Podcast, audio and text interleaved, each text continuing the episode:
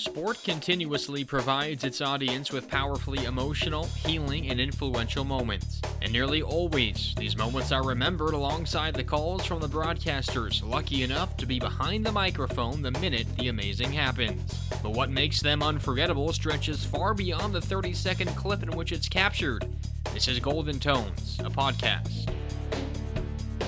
I know it's not yet time for postseason football, but winter is only about a month away, and as temperatures drop, I can't help but think of the NFL playoffs. To help satisfy my hunger for the postseason, I decided to jump back nearly three years ago. New Orleans Saints fans, I apologize in advance. Roll the tape.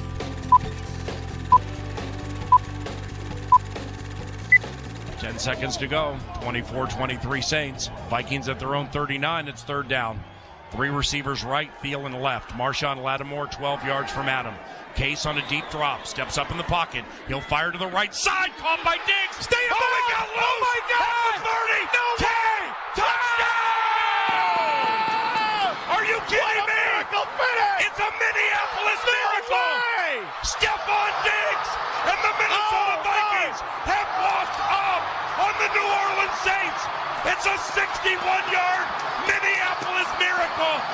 Those voices are Paul Allen and Pete Bercich, the Minnesota Vikings radio team, and that's how the final play of the NFC divisional playoff game between the Vikings and Saints sounded on Minneapolis's KFAN Sports Radio on January 14th, 2018. The call is clearly full of emotion, passion, and disbelief, but we need to first take a trip back through Vikings history to fully understand the significance of this moment and the call. The Minnesota Vikings, by most accounts, are a successful NFL franchise. The team ranks sixth all time in win percentage and seventh overall in combined regular season and postseason wins. They've won 20 division championships and have appeared in the playoffs 30 different times. That's the fifth most appearances all time.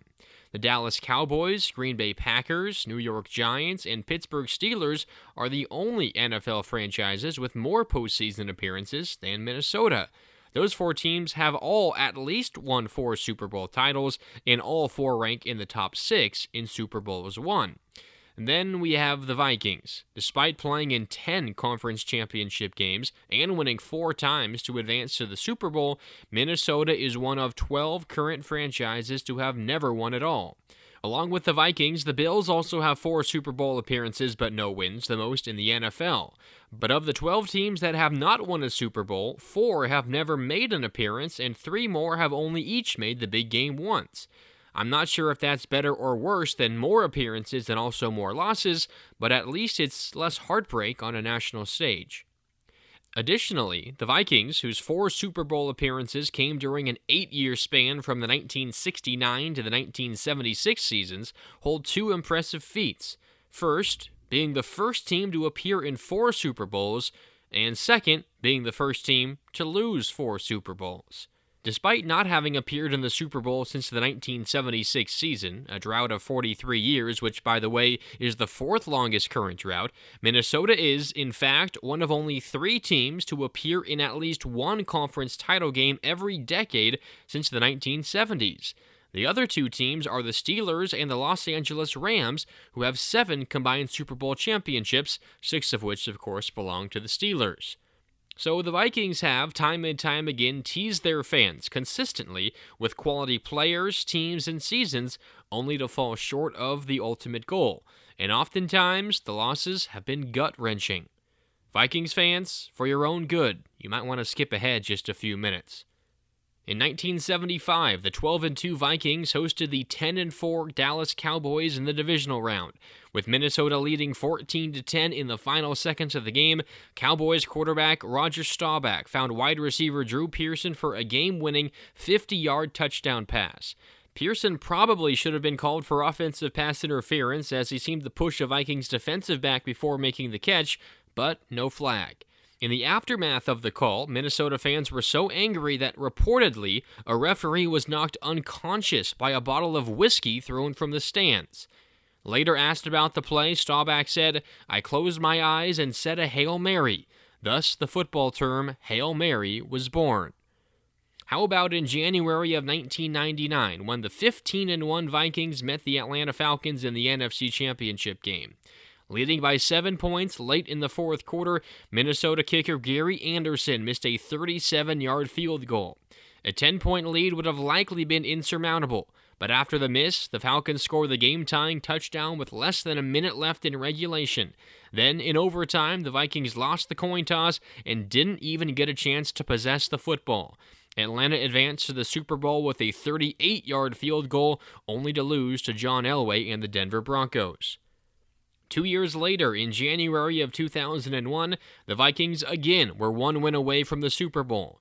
Relying on a potent offense which featured legendary names such as Daunte Culpepper, Randy Moss, and Cris Carter, the Vikings visited the New York Giants, only to be dominated 41 to nothing by Kerry Collins' five touchdown passes.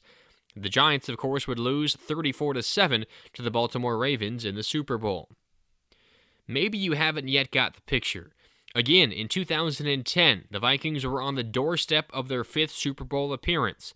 On the road in New Orleans, Brett Favre and Minnesota had the Saints on the ropes. Tied at 28 with about 19 seconds left in regulation, the Vikings had the ball at the New Orleans 33. Then Minnesota was flagged for 12 men in the huddle. On the next play from the 38 yard line, Vikings fans were hoping to gain a few yards to make a potential game winning field goal a bit easier.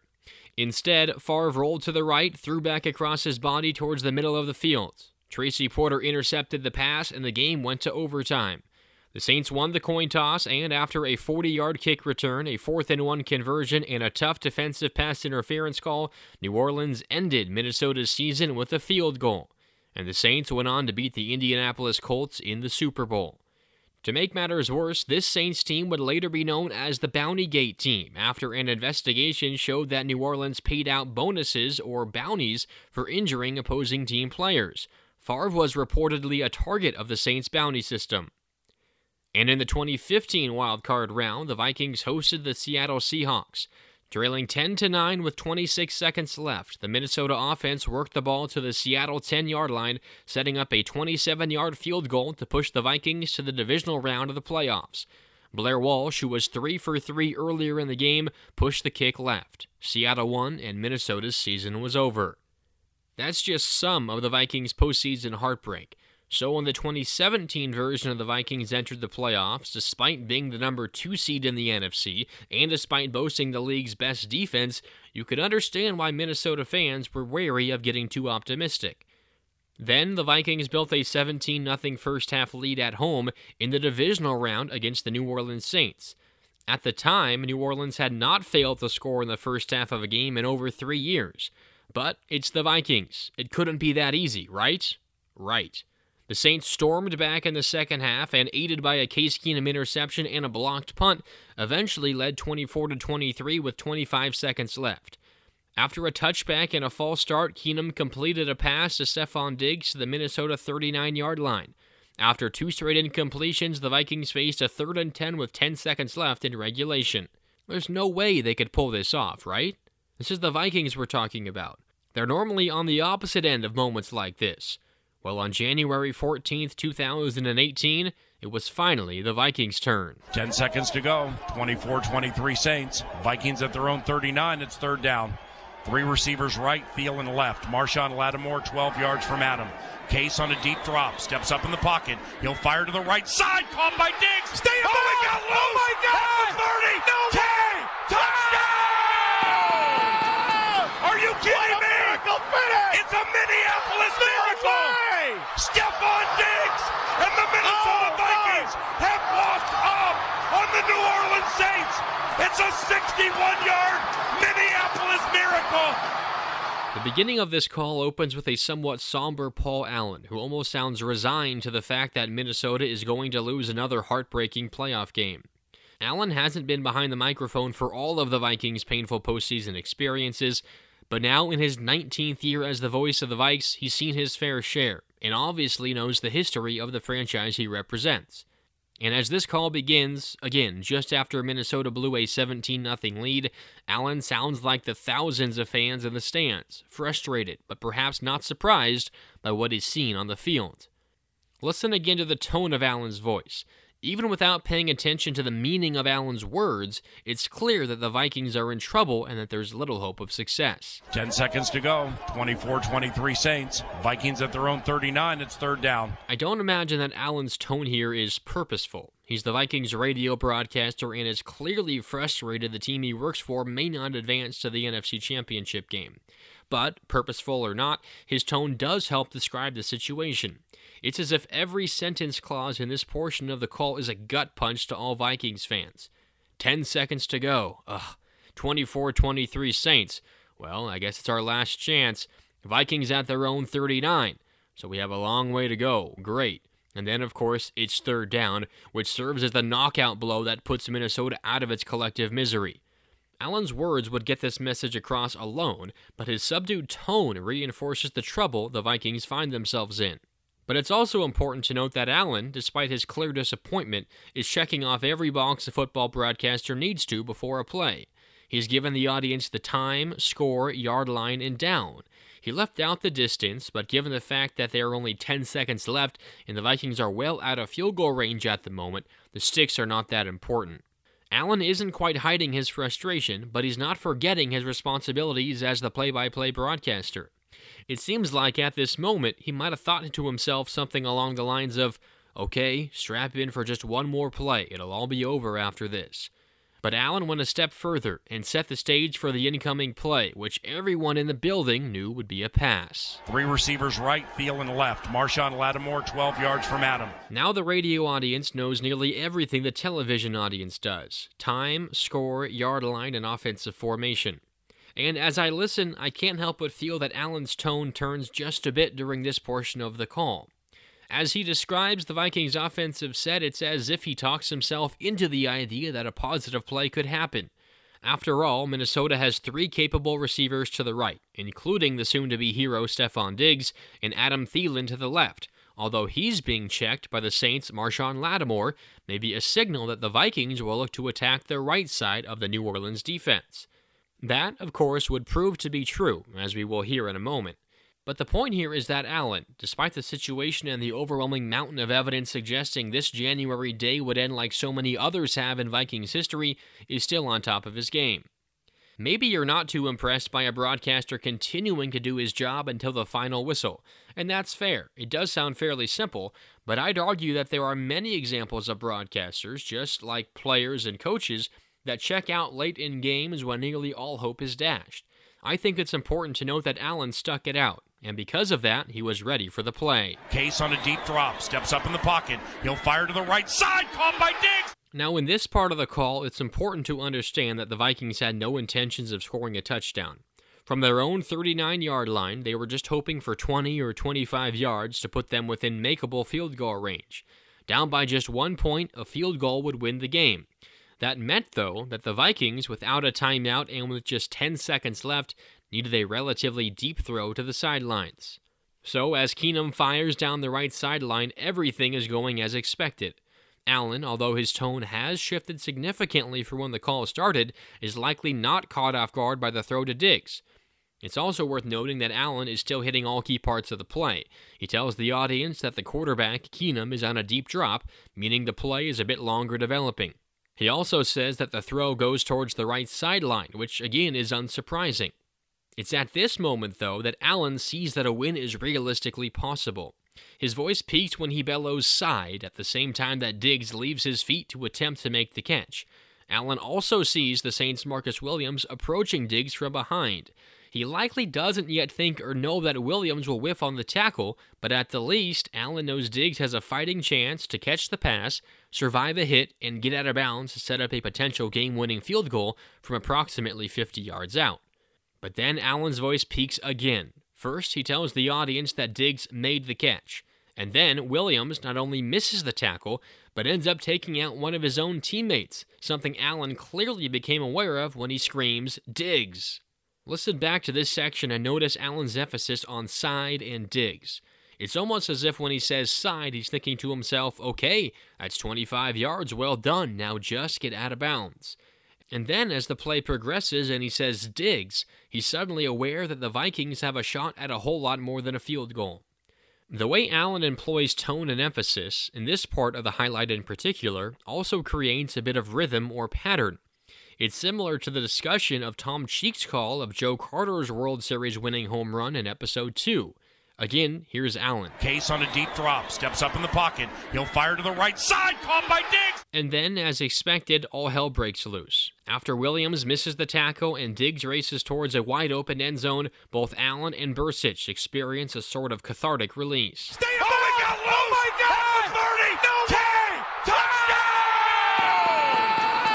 The voice you hear first in this segment is Bercich's. He screams, Stay in bounds, oh my god, no way, which overlaps with Allen, who says, He got loose at the 30, 10, touchdown. Let's discuss Bercich first. Generally, color commentators are taught to take a backseat during plays and in big moments like this. It's mostly to avoid broadcasters talking over one another, which is distracting and can make the broadcast hard to follow. The play by play broadcaster is in charge of setting the scene and describing the live action, while the color commentator adds analysis and fills in the blanks the play by play broadcaster can't get to. But there are, of course, exceptions to this rule.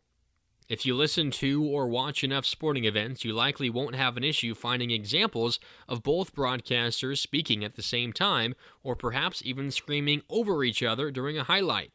Some exceptions have stronger cases than others, and this case is about as strong as it gets. First of all, Bercich isn't screaming just to scream, or at least it doesn't start that way. The first words we hear from Bercich during this call are stay in bounds. This is valuable because, as we discussed earlier, everyone in the building knows the Vikings are aiming to stop the clock by getting out of bounds. Bercich, though, in a split second, comprehends Williams' missed tackle and tells the audience that Minnesota's plan has now changed. They're no longer going for the field goal. They have their sights set on the end zone. The listeners likely would have picked up on that with what Allen said next, but I think it's important to make the distinction that Bercich is still providing the audience with valuable information. Meanwhile, Allen still needs to call the action. As Diggs is running free, Allen says he got loose. Vikings fans know that one of Allen's catchphrases is Annie's loose, which he's used for a number of long touchdowns, including Adrian Peterson runs and more recently, Dalvin Cook heroics. It seems that Allen wants to use his catchphrase here, which he does, sort of. He says that Diggs got loose, which, while it gets the same point across, isn't exactly his he's loose catchphrase. I don't think it's too wild to think that Allen is so caught off guard by what he's seeing that he's not quite able to fully gather his thoughts. The call doesn't suffer as a result, though, and in fact, it's his surprise that makes it so enjoyable to listen to. Allen also gives the listeners a few important check marks. Remember, this play began at the Minnesota 39 yard line. After Diggs gets loose, Allen says he's at the 30, the 10, and then, of course, in the end zone. A lot of times, play by play broadcasters will give updates in 5 yard increments on long touchdowns. For example, he's at the 30, 25, 20, 15, 10, 5, touchdown. I personally am not a fan of that. First of all, because I don't think it's possible to talk quickly and clearly enough to give accurate updates on a sprinting player's position every 5 yards. These are professional athletes, after all, who can cover 40 yards in less than 5 seconds. I can't talk that fast. Secondly, giving five yard updates takes away from other information. Is this King player being chased down from behind? Did he cut to the left or right? Is he high kneeing or celebrating on his way into the end zone? I think there's more valuable information to get to than every five yard update. That isn't to say that status updates on a player's race to the end zone isn't important. It's still perhaps the most important aspect of a long touchdown call. But Allen finds a nice happy medium. He tells the listeners that Diggs is at the 30 yard line, then the 10, and then the end zone. He doesn't use his save time to add anything else, but it does allow for Bercich to continue to chime in, which at this point is stunned screaming. Are you kidding me? It's a Minneapolis miracle! This play, because of Allen's call, is known as the Minneapolis Miracle. Allen's ability to quickly give the moment a catchy and accurate title is impressive, and it's part of what makes this call so fun. Most of the calls we've discussed so far have an apt tagline, but this one might take the cake. However, Bercich deserves some credit here. It's actually his voice we hear scream, What a miracle finish, before Allen circles back twice and officially dubs this franchise defining moment as the Minneapolis Miracle. I'm not trying to take away from Allen at all because he still put it all together, but perhaps Bercich's mention of miracle helped Allen put the perfect bow on top of Diggs' touchdown. Allen, though, again, doesn't let his astonishment take away from his duties as the play by play broadcaster. As he and Bercich are screaming and perhaps high fiving or hugging or celebrating in some fashion in the booth, Allen is able to contextualize the moment and tell the listeners that time has run out. Stefon Diggs and the Minnesota oh, Vikings God. have walked up on the New Orleans Saints. It's a 61 yard Minneapolis miracle. Allen says that the Vikings have walked off on the Saints, signaling that time expired on Diggs' mad dash for six. In fact, this game was the first in the NFL's postseason history to end with a touchdown as the clock ran out, although the Vikings have been close multiple times on the other end. Maybe my favorite part of the call, though, is the last word, more specifically, the last syllable. Listen again to how Allen's voice, tone, and emphasis change as he finishes saying the word miracle. It's a 61 yard Minneapolis miracle! Allen's pitch drops during the end of the word, and I think it says a lot. First of all, physical. Allen has just been screaming at the top of his lungs for about 25 seconds. As a professional play by play broadcaster, Allen has a lot of voice, but everyone has a limit. I think Allen might have just brushed up on his at that moment. But there's also so much emotion in that pitch drop. I feel like I can hear years of postseason misery escape in that one syllable. It's as if Allen and Viking fans in general are exhaling, releasing one giant sigh of relief, hoping that finally they've exorcised their playoff heartbreak demons. Minnesota was unable to turn this win into their first Super Bowl, and in fact, they were dominated by the Eagles in the next round. That doesn't change the beauty of this call, though. Here's Paul Allen and Pete Bercich one more time. 10 seconds to go. 24 23 Saints. Vikings at their own 39. It's third down. Three receivers right, Thielen left. Marshon Lattimore 12 yards from Adam. Case on a deep drop, steps up in the pocket. He'll fire to the right side, caught by Diggs. Stay! Oh,